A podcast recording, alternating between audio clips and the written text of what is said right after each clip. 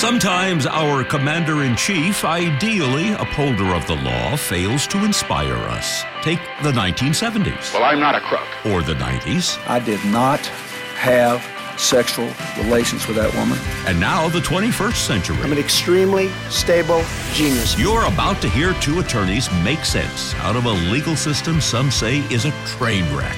Here are Royal Oakes and Connor Oakes. This is Too Many Lawyers. This is Too Many Lawyers. I'm Royal Oakes. And I'm Connor Oakes. I'm not going to say, Connor, oh? that what we're about to talk about is, is more important than the Ukrainian war. No. Uh, but, you know, we've got to take our minds off of the Ukraine war, right? Absolutely. And, you know, while we'll, I'm sure, touch on the shocking developments in, in that uh, foreign policy issue uh, here, we are uh, a couple of California based lawyers who mostly do insurance law stuff. So we're hardly the, the best people to speak on it, but we've certainly got like, a few opinions. Yeah, but, it, you know, it doesn't stop uh, anybody around the planet No, from you're right. talking about it. I Hot takes. I was Hot watching, takes. I was watching Bill Maher the other night uh, interview a congressman. I had not heard of this guy, but he sounds like he is got an amazing future. Hmm. He is a, a Democrat from uh, Arizona Mm-hmm. in the House of Representatives. Hmm. And um, he and Bill Maher were just gabbing back and forth about Ukraine and other issues. And um, it just struck me that you know neither one of them. Maybe the congressman has some background, but I doubt that he's a Henry Kissinger type. Right. Uh, they're just going on and on. Everybody is is totally willing to offer their Hot takes about war. It's the age of hot takes, Yeah, baby. We live in a social media driven Facebook status, Twitter post world. We got to have a hot take. If you don't have a hot take, you're cold meat, you know, on the side of the road. You're roadkill. Unless your hot take uh, really gets people inflamed and they click that like button. And we've got three legal topics uh, that we're going to give our hot takes about today. Number one, uh, Judge Jackson's Supreme Court confirmation. Will it be smooth sailing? Topic two, what do Ukraine, speaking of the war, what do Ukraine and COVID have in common? Ooh. And finally, are you ready for another Supreme Court gay marriage case? Oh, boy. Uh, or at least uh, it doesn't necessarily have to do with gay marriage, but it does have to do with a retail shop owner's right to say no to a gay couple. Uh, we've had a lot of those cases in front of SCOTUS in recent years, and we're going to have one more. And finally, at the end of the episode, as always, we'll have the game show, uh, Guess the Verdict. Connor will try to guess who wins the case of the dangerous cup of coffee. you psyched up for this? Very. All right. I love coffee. So I'm drinking it right now.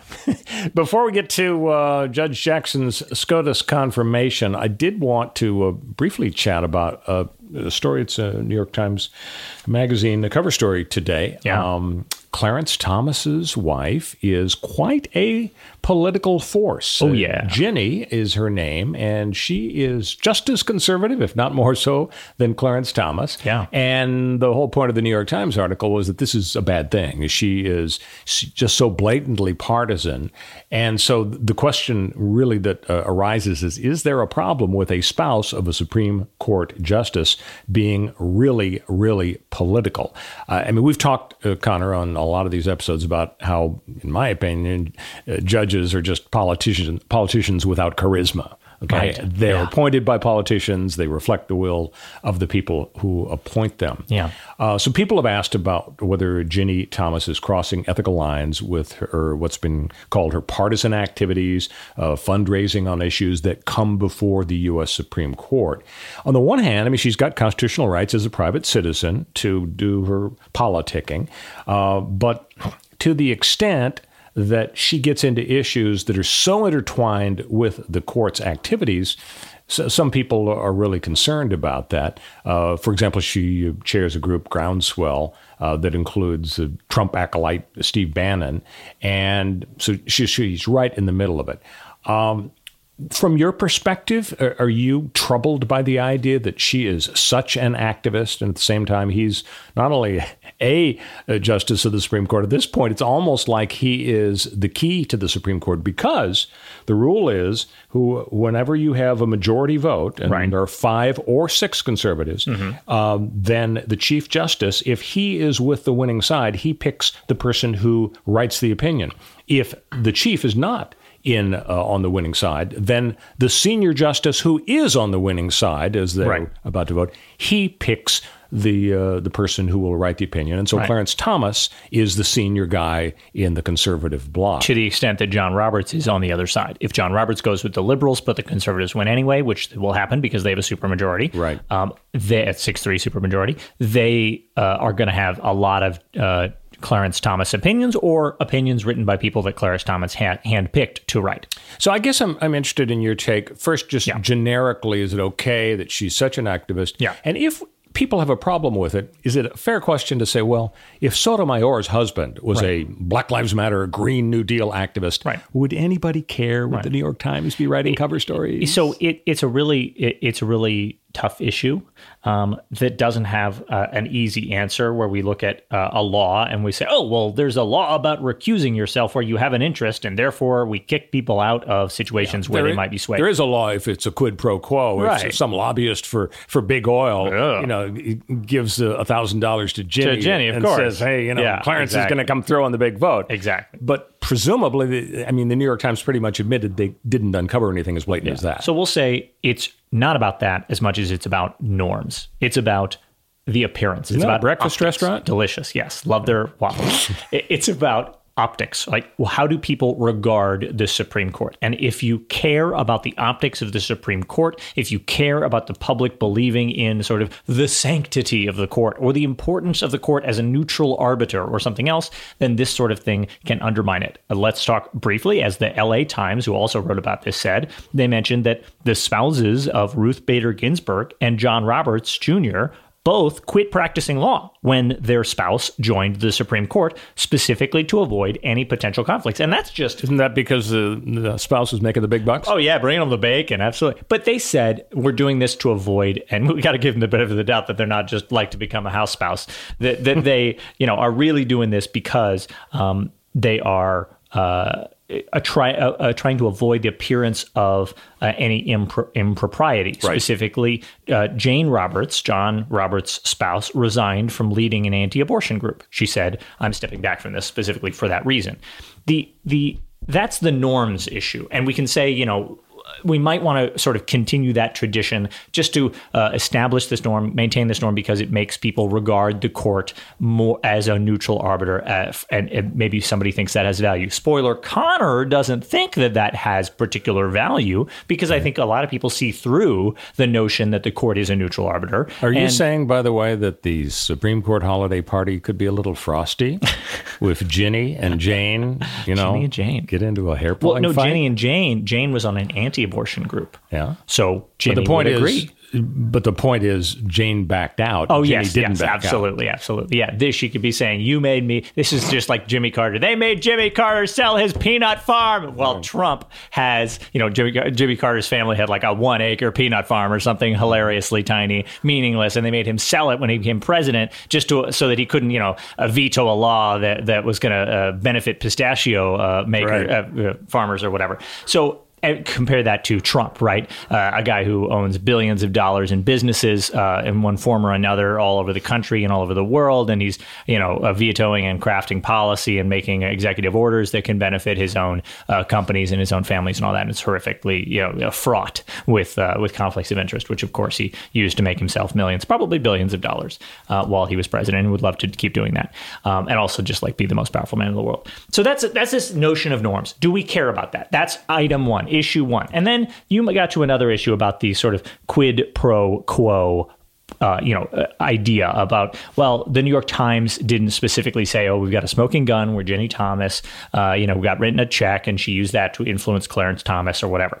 Um, and she went to Clarence and said, hey, you know, these people are donating to the the important causes that I support, and therefore you should rule in their favor in front. We don't have that, that sort of evidence. We're not talking about that. We're talking about the fact that this situation where Jenny is an activist, where she is a, a political force, can lead to it. Maybe it's inevitable that it might lead to it, or it just might create the the uh, uh, impression that it might. I mean, that's why Jane Roberts probably resigned from this leading and uh, this leading this anti-abortion group because she wanted to avoid that appearance of impropriety.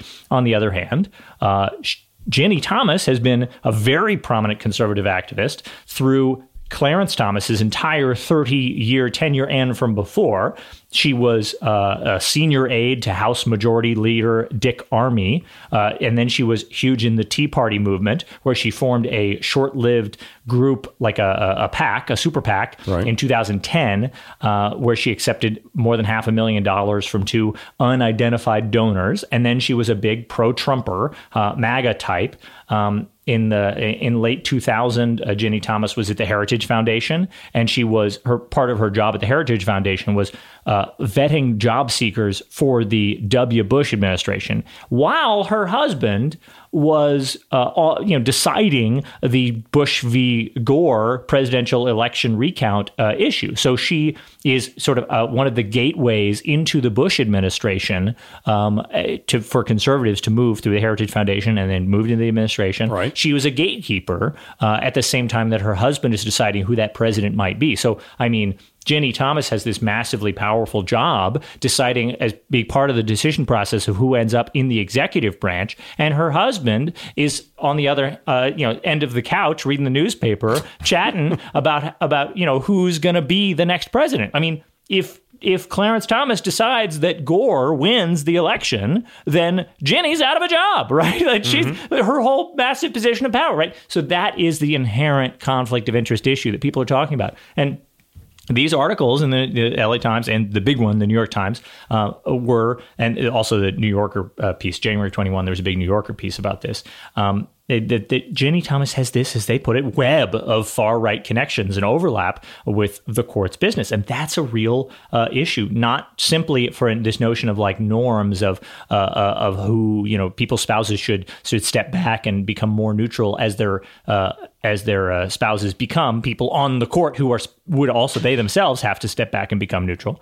Um, the uh, absent the just broad norms issue, you've got the very real appearance of a conflict of interest or reality of the conflict of interest uh, issue. And so, yeah, I, I think that people would care if, uh, to bring back to your original question, if Sotomayor's spouse uh, or uh, David Souter's spouse uh, or uh, Breyer's spouse or whoever was involved in pro liberal activism, generally, I would say that liberals are sort of falling all over themselves to cancel Al Franken types uh, eh, because they want to appear virtuous and they want to really, oh, oh, say, oh, we'll cancel our own, I promise, a- a- as long as you also cancel yours. And then the promise, of course, is not upheld because it was never accepted. So when I was a kid, uh, there were billboards along the highway Oh, yeah? that said "Impeach Earl Warren," put up by the Jo- Oh, John yeah. Birch Society. Of yeah. course, the John Birch Society, everybody's favorite super white nationalist. I'm thinking we're gonna group. we're gonna see some billboards, Connor, that say "Impeach Ginny Thomas." Impeach Ginny Thomas actually would be a very funny Yeah. T-shirt. I would Oh, wear that be a T-shirt. gag. If it, yeah. yeah, if it didn't cost so much money, I'd, I'd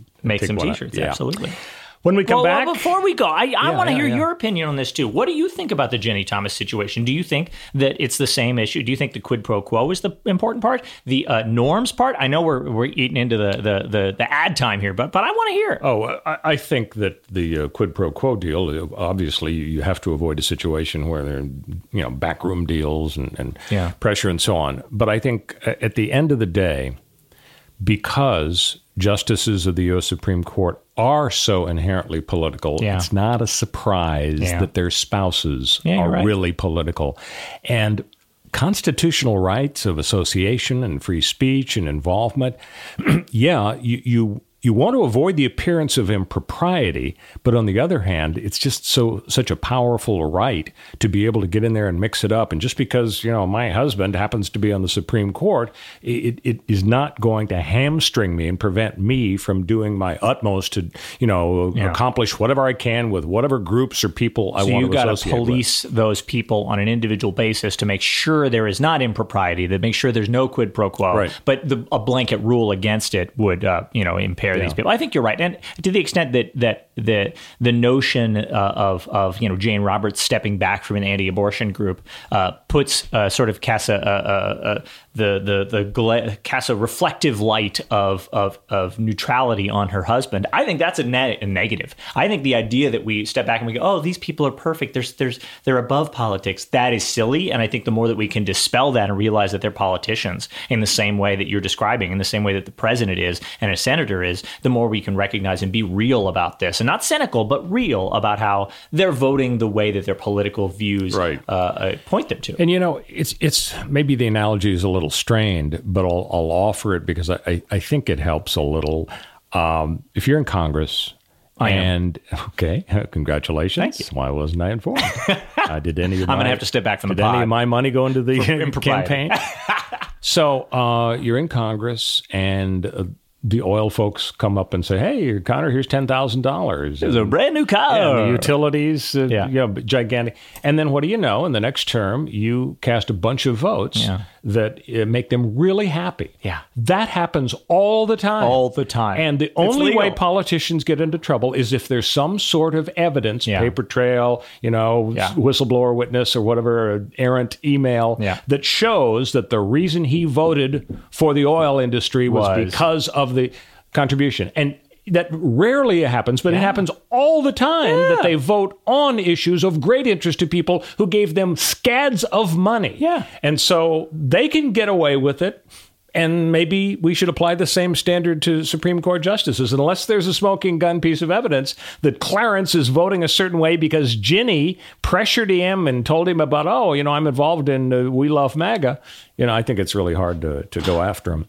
So we are going to get to the the big legal story of the week: uh, the nomination of Judge Jackson. She's on the D.C. Circuit Court of Appeals, uh, and uh, Biden put her up a couple of days ago, and we're going to talk about that. But first, Connor is going to tell you how to rate and subscribe to Too Many Lawyers. Yeah, check us out on whatever podcast platform you like to frequent, usually Apple Podcasts numerically, but any other uh, of them will work as well. However, you're getting this now, uh, just keep doing it and keep doing it by hitting the join, subscribe, like, uh, whatever the button says on your platform to make sure that you get pushed to the episode every week. We really appreciate it. Helps our numbers out, makes us feel warm and fuzzy inside. Uh, it's financing, you know, my Bentley, obviously making the big bucks here. But I like, you know, I like seeing a, a comment if you leave it uh, saying, you know, Connor, you're right about everything. Uh, Royal, uh, you suck. Uh, whatever. Uh, you know, it may be a little more nuanced than that, but you know, those are good too. I saw a Bentley on the freeway once. Wow. We'll be right back. This is Too Many Lawyers. I'm Royal. And I'm Oakes. So Judge Jackson on the uh, District of Columbia Circuit Court of Appeals, just one rung below the U.S. Supreme Court, has been nominated last Friday by Joe Biden to uh, be on the United States Supreme Court to replace uh, Justice Breyer, who's uh, out of there as of, I guess, the uh, the end of this term. So that'd be uh, June 30 or so. Before we get to the substantive issues, I, Yeah. I, I guess I've just got a, a, a weird political angle question about this. Uh, Biden um, announced the nomination, had a little ceremony and so on, uh, on, I think it was about 2 o'clock in the afternoon, East Coast time on Friday, two days ago. Uh, we all know from hearing ab- about it on the news if you want to bury a story, do it on Friday because Right. nobody reads the papers on Saturday. Yeah. You, if something is you're embarrassed about or whatever, Right. is the document dump and so on. So that's question one. Why would he do it Mm. on that day? Question Mm-hmm. two. Why would he do it when the bombs are falling? the, the, the Ukraine war is just breaking yeah. out. Yeah. There's no way Biden didn't want the whole world to know he's nominating the first black female member of the Supreme Yeah. Court. Yeah, for sure. It's historic Yeah. There's there's no rush because this guy Breyer is around till June 30, and I think Sure, she will sure. take over on October 1. Okay. So why would he rush it out on a Friday? Yeah. I mean, I don't think he and his Yeah, weird. advisors are tone deaf. No, no, no. Isn't that weird? to you? Honestly, I think it's probably calculated specifically to create as small a splash as possible because of the nature of the Supreme Court justice and nomination process. The more mud that the opposition, the Republicans, can throw up to, you know, uh, stir up trouble, to to cause a you know a, a public outcry, the more crap that they can floor, throw around, and the more public uh, you know opinion they can get going against a nominee, the more powerful. If nobody knew about the Supreme Court justice and it just wasn't reported or whatever, the Republicans wouldn't have a much uh, to work with when they uh, uh, fight against uh, somebody's nomination. You know, they might like Ketanji uh, Brown Jackson. They might not. They might think that she uh, you know, is a, is too liberal for them, and so the Republicans would like somebody more conservative. You know, I don't know, like a Merrick Garland type, you know, a real middle of the road type guy. Um, they they might you know want somebody different, and so they might want to to to find ways to prove that she's too political and too left or something like that. So to the extent that they can stir up that story and get the public behind them, they might be able to pressure uh, Biden to yank her nomination. And that's how most of the people who uh, you know aspire to be on the court and get nominated, but then don't end up on. That's how it happens, right? So the more that that Biden can downplay it, the less there is material to work with. So even if he had the best possible candidate in the entire world, which seems like he does to me, uh, he I would probably advise him if I were on his staff. I would say, yeah, yeah, bury it for sure. Friday night, yeah, don't talk about it. Yeah, bombs are falling in Ukraine. That no problem at all. We're not going to put this off. That who cares if people are distracted? That can only work in our favor because they will get into the nomination process and the hearings, the confirmation hearings, uh, and and they will basically ask whatever questions they want to ask, and she will answer in a nice, calm, neutral, normal way. She won't start screaming about how much she likes beer. There won't be a big controversy about it, and we'll just get it done. And she's not changing the ideological makeup of the court. Yeah, she's end, 51, yeah. so she's got three more decades right. as opposed to three more years, right, right, roughly, for, for Justice Breyer, who I guess is in his 80s. But let me ask you this: What about the affirmative action issue that Ted Cruz Cruz is beating the drum on? Disgusting. Uh, I wonder how he expects to get any traction because Ronald Reagan said in 1980 when he was running against Jimmy Carter for the presidency, I will nominate a woman to the U.S. Supreme Court if I am elected. Yeah. Now, Joe Biden says, I will. He said it on the debate stage yeah. in South Carolina yeah. before the primary in 2020. He said, I will nominate a black woman to the U.S. Supreme Court. Yeah. Um, it's not you don't have to be Einstein to, to draw the see connection the distinction yeah, yeah, between the two. Yeah. The woman and the black woman doesn't the Ted Cruz approach, and he says it's affirmative action. You're excluding 94 percent of the population.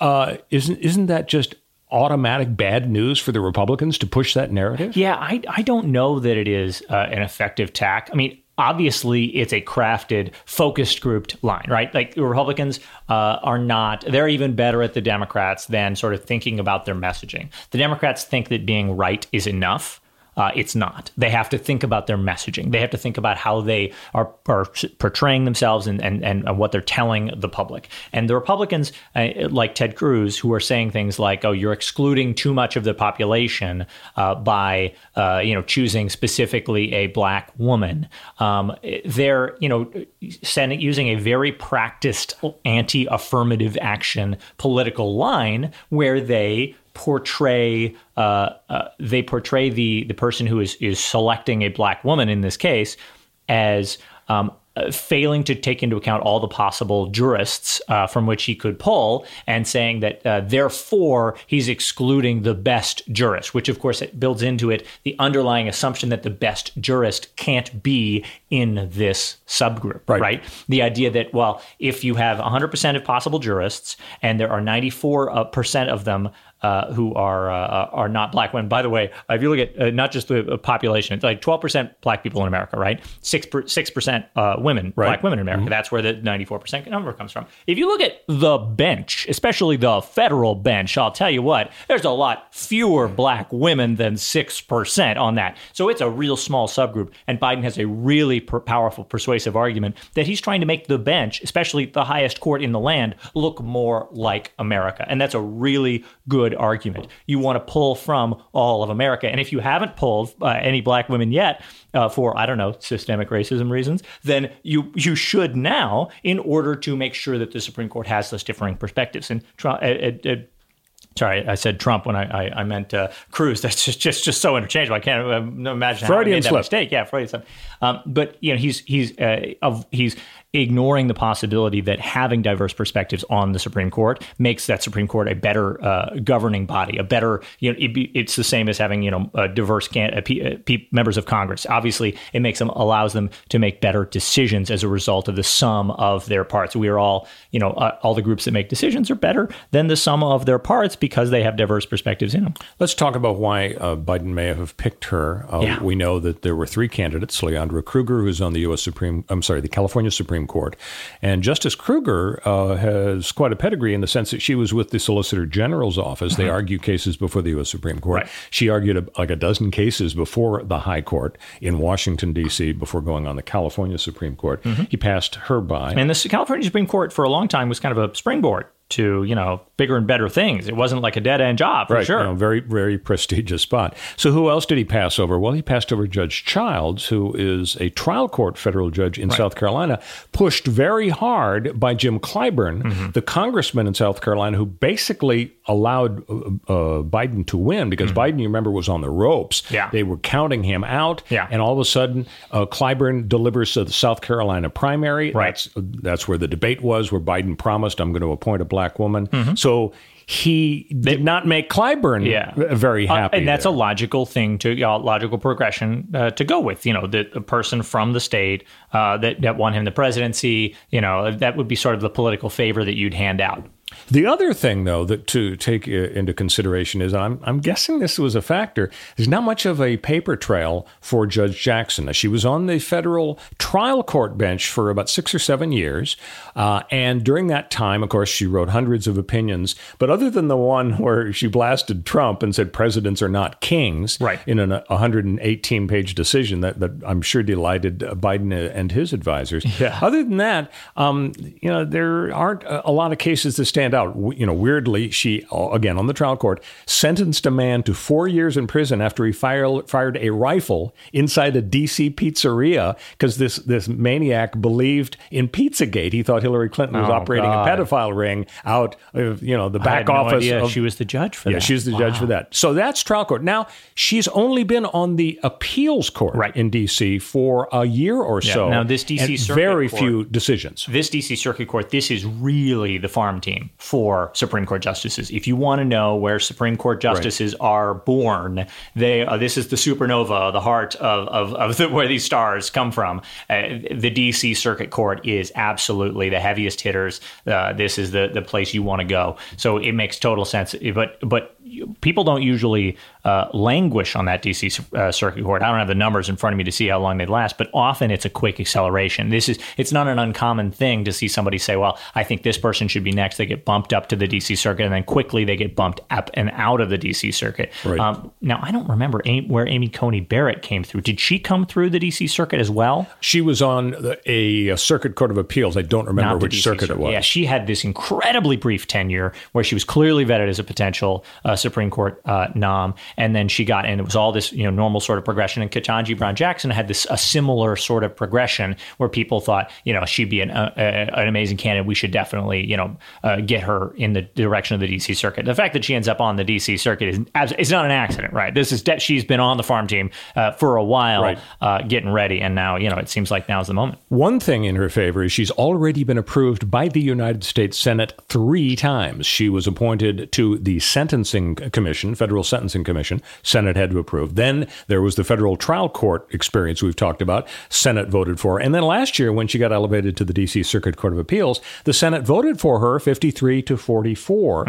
And I think that Lindsey Graham of South Carolina and Murkowski of uh, of Alaska and Collins of Maine, three Republicans voted for Yeah. her. And so it's going to be, they're going to have tough. some splaining to do Yeah, if, if the. Republicans don't support her now Yeah. after all of those Not that I'd put it past them, but yes, absolutely. I, she had a, the, the big case that uh, that you mentioned. I, I believe it was in this case, uh, the one that has Trump in the the the caption, the as they say in the in the line, American Federal Federation of Government Employees AFL-CIO versus Trump in 2018. So Jackson invalidated three part of three executive orders by Trump that would have uh, have to do with federal labor employee labor union officials and how much time that those labor union officials could spend with union members. The government was saying, "Oh, the labor union officials can't spend so much time with the federal employee union members, and how they can bargain over negotiations uh, and the the rights of, of workers to appeal if they're uh, disciplined." And Jackson said, "This." The executive order by Trump violates the rights of these federal employees who have a right to collectively bargain under this uh, Federal Service Labor Management Relations act where they say, you know, you have you have certain rights to collectively bargain. If you're an employee of the federal government, we're going to protect you. Um, and she said, yeah, Trump's executive orders violate that law, so we gotta, uh, you know, I have the right to dump this out. That goes up on appeal, and the D.C. Circuit.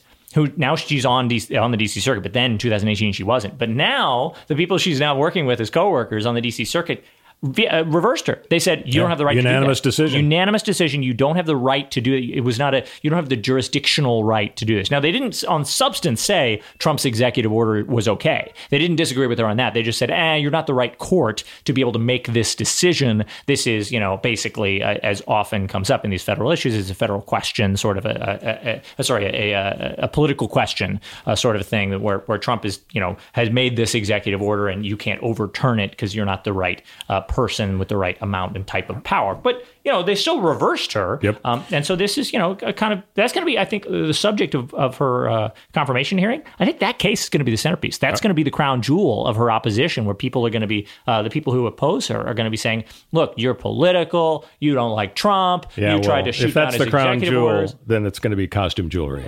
That, that ain't going to that ain't Not going to enough? keep her off the court. Not enough? Uh, you mentioned big decision, Yeah. and here's a fun fact: among the biggest of the decisions that were likely to get out of the U.S. Supreme Court the next year Mm-hmm. has to do with affirmative action. Because you know, uh, some folks have sued Harvard uh, and uh, I think the University of North Carolina maybe as well. And Her, I, uh, that's uh, that's uh, Judge Jackson's uh, alum uh, is Harvard. And that's where I'm headed with it. She is currently on the board of overseers, whatever that is, at Harvard. Yeah. So she's directly involved with Harvard. It's possible she will have to recuse herself Yeah. from the big affirmative action decision, which of course gets us back to the Ginni and Clarence show that we talked about Yeah. earlier. This, you know, this isn't the spouse. This Yeah, is yeah, the yeah. actual. So we'll see what happens. Yeah, it's a question of. I mean, I'm sure when she takes uh, the bench, if she's nominated and confirmed, she'd probably step back from a lot of that stuff. But if the lawsuit deals with issues that arose while she was on the board at Harvard, then she, the fact that she later stepped back from that job doesn't mean that she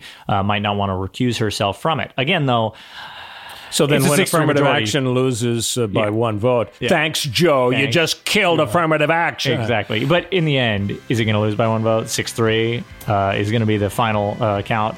Okay, maybe it'll be 6 2. Who cares? Hey, when we come back, what do Ukraine and COVID have in common? We'll answer that question. Stick with us.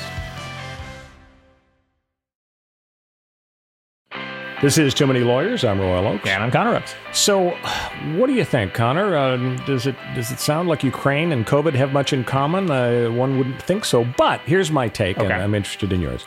In both cases, science should dictate a position, whether it's political science or medical science. Ooh. You should make your like call on how you feel about Ukraine Yeah. and how you feel about COVID. Yeah. Not how your favorite politician feels. Yeah. It's like COVID because you got to make a medical decision, not a political one. I cannot believe people who decide against a vaccine because, you know, their favorite politician says vaccines suck or because Robert Kennedy Jr. has written some uh, crazy book. Yeah.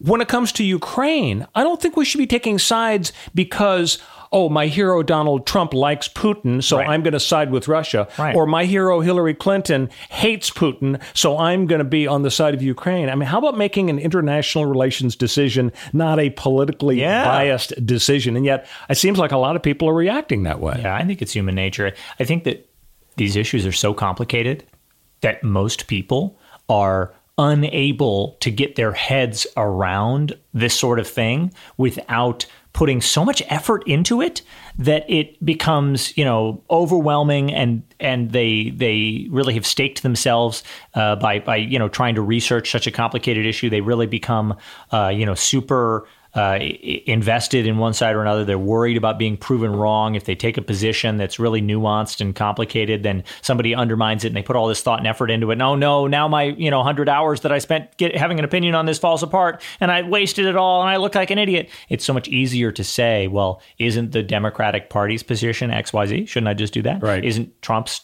uh, no, not tweets anymore, but didn't didn't Trump say this, and therefore I would just agree with that? It's so much easier for people, and I get it. Like we have politicians in a republic instead of a direct democracy where we all vote on what we should do in Ukraine for a reason. We can't. We're all busy. We got jobs. You know, we got. I can't be deciding everything every moment of the day. I need to elect a smart, capable politician who will make good decisions that benefit me and everybody else in this country, and then I get to throw my hands up and say, "Look, you guys figure it out, right?" Uh, Russia is invading its sovereign neighbor neighbor who's been an independent state since 1991, and now 31 years later, they're just you know, sending troops in on the thinnest of pretenses and excuses uh, to try to say, you know, why they should be allowed to start killing Ukrainians. Uh, and changing the, the form of government in Ukraine, changing the borders of Ukraine, probably absorbing Ukraine into uh, into Russia, trying to reestablish the USSR. Basically, Putin's you know longest and fervent, most fervently held dream of reestablishing the USSR.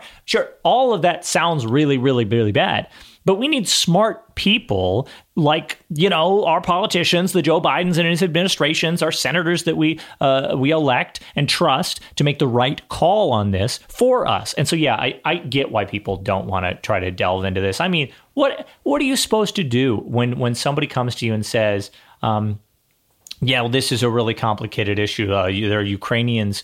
Uh, there are many Ukrainians in these breakaway regions in Luhansk uh, and Donetsk, and, and, they identify as Russian, and a lot of them speak Russian, and they have uh, relatives across the Russian border, and they're members of militias that would like there to be uh, Russian political control in these areas. And other people say, well, actually, a lot of that is propaganda that they, they've, they've swallowed, uh, or that, that they're, they're astroturfing campaigns by Russian prop, you know, propaganda artists and puppet masters that have faked this. And so we, we think there's support uh, for these breakaway regions. We don't actually know that. And other people say, well, well we know that uh, Putin's actions in Crimea in 2014, where he took that territory, were bad. Mm-hmm. And we mm-hmm. look back on that and we say, you know, obviously uh, we the international community, uh, you know, did something about it, but should they have done more? I mean, it's a really complicated issue. Now, it might look black and white. And we might all look at our neighbors and be like why aren't you you know flying the ukrainian flag and and shouting from the rooftops and having your own opinions and you know knowing everything about every single issue but like holy crap sometimes you need a joe biden to come on tv and say look folks this is what we're going to do yeah, here, and this just, is the right thing. it's do. It's discouraging that, that people are, are letting their political instincts uh, guide true, them. For true. example, uh, let, us uh, look at what Trump said the oh. day before Russia invaded Ukraine. Trump called Putin's wartime strategy pretty smart and called him savvy. Now, on the other hand, Bernie Sanders, uh, who honeymooned in uh, Moscow, by the way, sure. he said, "Oh, well, you know, NATO's been encroaching, and NATO's being pretty pushy against Russia, so I, I kind of understand where he's coming." Coming from there. Uh-huh. Uh, uh, there was there's a conservative podcaster uh, this week, uh, a guy named Altman. He said, "I'd stand on the side of Russia right now." Ugh. Steve Bannon, the former advisor to Trump, praised Putin as anti-woke, and he said the Ukrainian conflict is not our fight. So it's just really discouraging to yeah. see these political instincts uh, governing everybody's attitudes. What's really most amazing to me is Zelensky himself that this guy he's been getting former a lot comedian. Of, yeah, a lot of press coverage. He was a comedian, worldwide hero, who acted in refuses to cut and run. Yeah. go to Paris or something. Yeah. He's staying right. at personal risk to himself. He's a comedian who played the president of Ukraine in a comedy show or movie or whatever it was. And on the basis of that, ran for president, the president kind of as a PR stunt. And he was so much better than the other candidates uh, that he ended up winning anyway. However, that ended up happening. This was only a couple of years ago. I think I mean, we should make the star of West Wing uh, the president of the United yeah, States. Uh, Martin Sheen. Yeah, absolutely. Yeah. Uh, he did a great job in that show. the, the the the difference in you know he's a comedian uh, on this Ukrainian comedy show and then a couple of years later, he's got he's got to make these speeches from the street outside, you know, the president's uh, office with Russia encroaching on all sides, and him saying, "My I am I am public enemy number one. They will kill me when they find me. They will kill my family when they find them. Mm-hmm. But I am not leaving. We are not evacuating. This is my country, and we'll fight to the death." I mean, oh my God, the the, the difference that a year makes, that two years make, like it, it's incredible. But it, it speaks to the sort of I think the the the potential for uh, greatness in, in, in ordinary people. I think that uh, this is sort of the the joy of of, of democracy, the the notion that these random individuals um, uh, can can step up in this way, and and part of it I think is is you know why is Zelensky so uh, engaged? Why is he so uh, committed? Why is he so responsive to what people want to hear uh, in this crisis moment? Now there are criticisms of him before, from before this, apparently, but you know these are his uh, politics. Is that's how it works? Not everybody likes every politician. His his approval ratings were actually quite low before this uh, crisis happened. Uh, but why is he so responsive? Well, maybe it is because he's a regular guy. Maybe it is because he's not a politician mm-hmm. born and bred. And you know, far be it for me to be ageist, but maybe it is because he's 44 years old. Maybe it's because he's not had a career of 50 years where he's become inured to all this and uh, hardened to it and, you know, is, is sort of calcified in his ways. He's brand new to the scene. He's only 44 years old. He doesn't know what the heck he's mm-hmm. doing. Mm-hmm. And he just sort of acts on instinct and makes what he thinks is the right decision. And he's been doing pretty well so far. I think the latest development, uh, so we're going to see, is he actually said, uh, to, to Russia's request for a, a discussion, uh, a negotiation. I'm not going to Belarus for that. Belarus is a, a neighbor. Um, there's a border with Belarus and Ukraine, and Belarus has been a staging point right. for Russian troops and launching now launching missiles from Belarus into Ukraine. And so he said, I'm not going into a country uh, where. How about going to Geneva? Yeah, you have been, you know, uh, used as a staging point by the Russians. You're one of the Russians' few allies at this point. Even China seems to be breaking with them. Um, and I'm not going to go there and and you know basically uh, symbolically already be walking into enemy territory. So the the new agreement appears to be that they are going to speak uh, near the Belarusian border, but on the Ukrainian side. So they're going to have these negotiations in Ukraine. I the interestingly something that has come out of the West, several Western countries, the UK and the US both. Mm-hmm. Biden specifically said no negotiations yet. Zelensky should should say we're not going to negotiate with the Russians until the Russians stop military activity in Ukrainian borders because the notion of diplomacy at the barrel of a gun isn't diplomacy. If somebody puts a gun to your head and says let's negotiate, you can't negotiate. What do you obviously what is what is what is Zelensky going to say? You continue killing Ukrainian civilians if uh, if I don't give you exactly what you want, it's not going to work. Now I, other people will say you got to negotiate in stressful situations and it's all a spectrum. I get it, but the UK and the US both both allies of Zelensky are saying, "Eh, don't do this negotiation thing yet." I think Zelensky uh, is is knows that he's in a tenuous situation where, while Russia is not obviously uh, their their their military operations have been frankly embarrassing to the Russians that it was not as quick and and uh, bloodless and and uh, overwhelming an invasion as they wanted it to be that the the Russians could still you know really do a ton of damage they're not killing a bunch of Ukrainians uh, with you know, long range missiles, for example, while they're sort of under siege here and can't do the same to the Russians, can't defend themselves. They're not doing that because they know they'd get condemnation on the international stage. And so Zelensky's saying, well, since there's worse possibilities out there, I got to do my best and do everything I can to avoid it. So I got to go talk. I've read that one of his probably non negotiable demands, Zelensky's, is uh, that the UK is no longer going to be United Kingdom. It's just going to be Ukraine that that's that's now Zelensky's annexing the Ukraine. I de- mean the UK. Oh point. no! I just hope they can agree on the shape of the, uh, the conference table because you remember in Vietnam the Paris peace talks oh, were oh, yeah? set up to to resolve it, and yeah for for months they couldn't start the talks because nobody could agree on the shape of the, table. the table. shape of the table because the shape reflected the fact that uh, certain parties were there, like the National Liberation Front, the Viet Cong in the south in South yeah, Vietnam, yeah. and the Americans, you know, didn't want the South Vietnamese didn't want uh, certain entities uh, at the table. We so, all know how bad sitting is. We should have a standing desk. Standing desk. Stand, well, exactly. A walk and talk, like on the West Wing. They just walk down the hallway and talk all the time. So, our third and final uh, topic here on Too Many Lawyers. Are you ready for one more Supreme Court gay rights case? Yeah. It's it's a coming. Uh, we've seen the wedding cake decision, and that was a, an interesting one. You remember, Connor? It wasn't like the uh, U.S. Supreme Court who ruled for the baker, the Christian right. baker who didn't want to make a, a, cake for a gay wedding. It wasn't like they said absolutely any time uh, a, a retail retail outlet doesn't want to serve a gay person, that's okay. That's their right yeah. if it's a religious yeah. issue. That would be a pretty extreme position. They didn't go that far. What they did, the High Court actually criticized the Colorado Civil Rights Commission. The U.S. Supreme Court said that that commission was not fair and objective. There was evidence that they had it in for the baker and favored the gay couple, and that was the basis for allowing the gay baker, the, the baker uh, of the non-gay uh, cake, to win. So yeah, now this was sort of a nuanced, one level removed opinion opinion, but it got held up as the oh the baker wins sort of a case. So here's the new case. It's by coincidence out of Colorado again.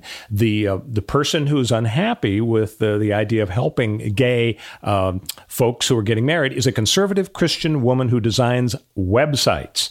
And the Colorado civil rights law requires businesses to be open to everybody, regardless of sexual orientation. She refused a gay couple based on her religion. She thinks it's immoral. She lost at the trial court. She lost at the Tenth Circuit, and now the U.S. Supreme Court has just taken it up and uh, you know we'll have an oral argument in months and after the briefing and then a decision i guess the question it poses is is a website enough like a cake or a painting, personal artistic uh, input? Or is it like, you remember the soup Nazi on Seinfeld? Right. I don't think anybody could get away with saying, oh, well, I have a religious objection to gay people, so I'm not going to serve them soup.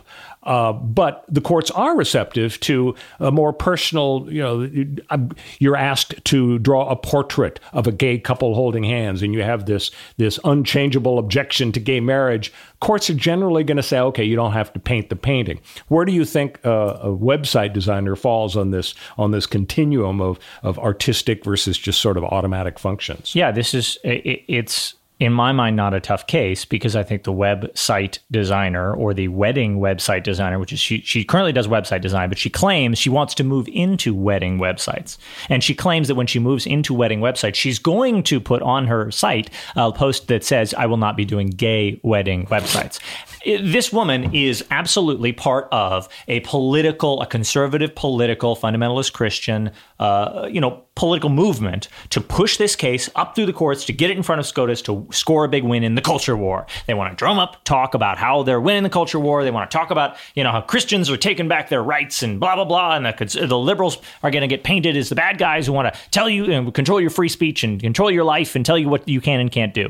In reality, this woman is not actually probably ever going to make uh, wedding websites. But but whatever. That's just Connor's speculation based on you know decades uh, of the conservative uh, political movement in this country doing exactly this, and the liberals on the other side, the ACLU and the rest. They also find perfect plaintiffs, craft uh, perfect scenarios, and then push somebody forward. But in reality, it's very clear cut. It's very cut and dry.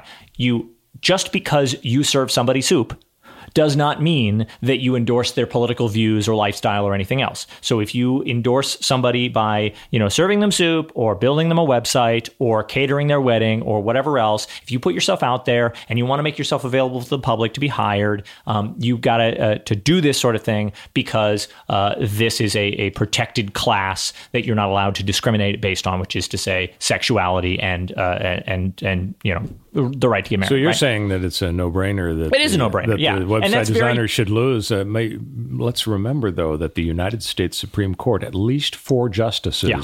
voted to take this case up, even though the website designer lost. Yeah, when I say no-brainer, I'm talking about oh, no, those no, no, justices. Don't, don't, go there. Don't, no, don't go there, girlfriend. Clarence Thomas to bring it back. No-brainer. Okay, sorry, go on.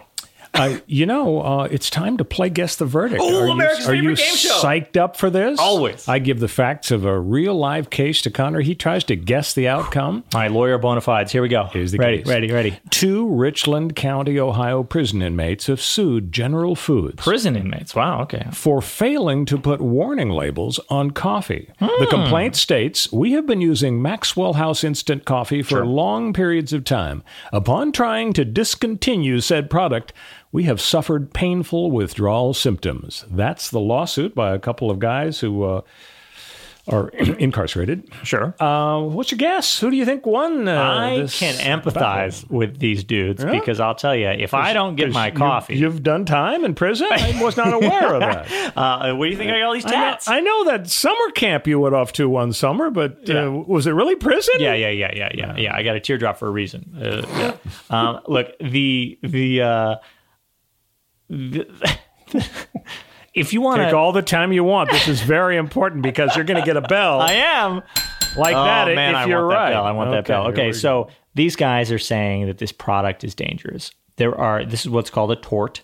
In uh, in in the law. You'll learn about it. I like a tort with my coffee Delicious, yeah, sometimes. absolutely, it's uh, some of the jelly and such. So, uh, it, it's specifically the subgroup of torts called products liability has nothing to do with the fact that they're in prison. They're just saying uh, that. But That just makes it more interesting. It is does make it more interesting. They're saying that your product um, uh, harms us because it has we have withdrawal symptoms when we stop using it. So, in the same way that if you get addicted to a substance like nicotine or alcohol or whatever, you might have physical withdrawal symptoms. And the severity of those symptoms is not really actually the issue in this case. Like even if they just have like a minor headache or you know some some light sensitivity or whatever other things that I have when I don't drink enough coffee, I'm Mm-hmm. Oh, irritable. There's no light. They're in the hole. That's true, absolutely. The, the irritability issue, like these, the fact that the damages are minor doesn't actually factor into it. So a lot of people would look at this and go like, "Oh, well, this loss is BS because they're not barely even hurt." A minor harm can still be a cognizable, legal, recognizable harm, and you can get paid for it in the uh, court of law uh, under this theory of torts. The issue is really whether there is, as uh, my uh, torts professor Jody Armour would would tell you, uh, USC uh, a couple of year, years and years back, and now it's only like six years back. Well, actually, it's more like nine years back. Um, the he'd tell you it's about whether there's a a reasonable alternative design for a product that you could have that still accomplishes the goals and Like does what decaf. Yeah, but does that get you caffeinated, right? The example that, that I remember Jody Armour giving me uh, in uh, one of our first uh, lessons on the topic, he said, you know, it's like a jet ski. You make a jet ski uh, that's fast and exciting and has a huge engine and it's loud and it sprays water everywhere. Somebody could get hurt. Somebody goes into court and says, I got hurt on your jet ski. You need to change the design of the jet ski. And here's the alternative design it's going to be slower, it's going to be heavier, it's not going to spray water, nobody's going to fall off of it, nobody's going to hit a boat, it's going to be very safe. And all the customers in the jet ski company all unanimously go, That's not a jet ski, that's a dinghy. It's boring. I don't want to ride it. No one's going to buy it. So you can't change de- coffee to be decaf Right. without it becoming really a different product. It's a dinghy now. It's decaf coffee. It's totally different. Yep. And so I think these guys, uh, uh, since they didn't bring in an expert, like an engineer, a chemical engineer, to say, Couldn't uh, afford him. Yeah, exactly. Uh, you can design coffee that doesn't give you any withdrawal symptoms, but still gets you caffeinated. Uh, they lose. Before I tell you whether you were right or not, I'm going to tell you a story about my law school experience that I I thought of because of the one that you just Yeah. uh, told. So, uh, the very first day at uh, UCLA Law School, back in the 70s, this is the 1870s. Right.